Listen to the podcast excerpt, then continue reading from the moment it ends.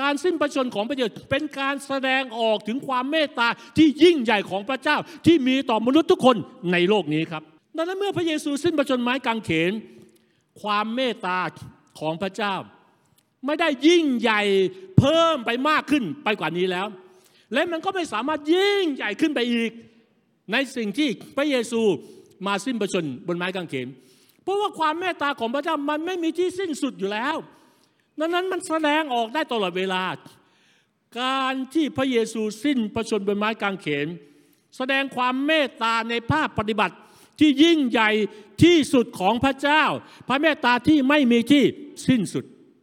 ความเมตตาของพระเจ้าไม่ได้เกิดขึ้นตอนพระเยซูสิ้นพระชน แต่เกิดมาแล้วโดยตลอดจนทำให้พระเยซูมาสิ้นพระชน พระองค์เมตตามาตลอด การที่พระเยซูมาสิ้นพระชนนั้นคือการแสดงออกถึงความเมตตาของพระเจ้าที่มีต่อเรามาตลอด